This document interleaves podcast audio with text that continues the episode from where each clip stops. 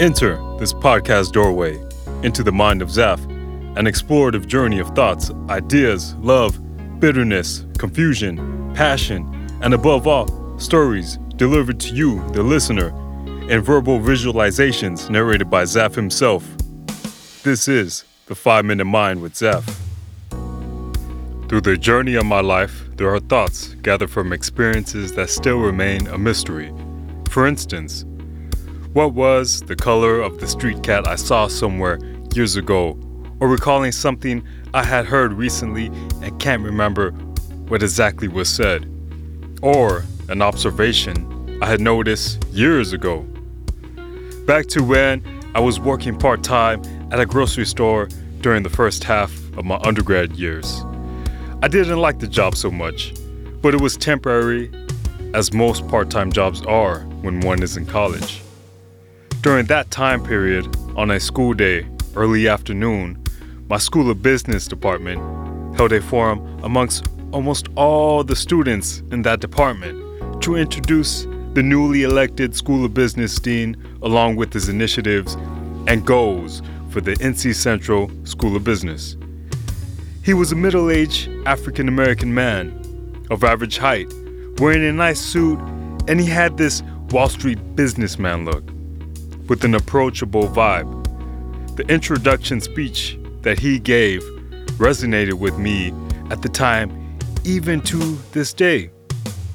It was something like this Hey everyone, you know, when I attended the recent graduation this past spring, I remember the weather being great, birds were chirping, and everyone was excited to be there. I couldn't help but notice all the amazing shoes the graduates wore, wearing as they crossed the stage to receive their diplomas. All types of styles, colors, and designs. It was an awe. But as they all crossed the stage in cool shoes, I couldn't help but think, metaphorically, of the potential career path that those students' steps would take them towards after graduation. His speech went kind of something like that.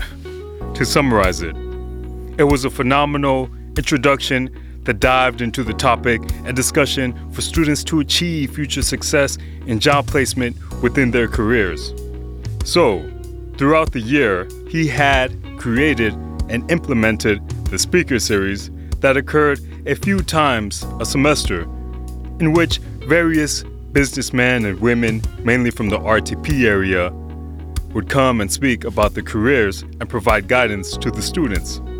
Now, this is when all this comes into play. One Saturday or Sunday morning around 11 a.m., when I was working at Harris Teeter, the School of Business Dean comes through my line by himself to solely buy Colgate toothpaste. And of course, we shared an exchange as we knew each other.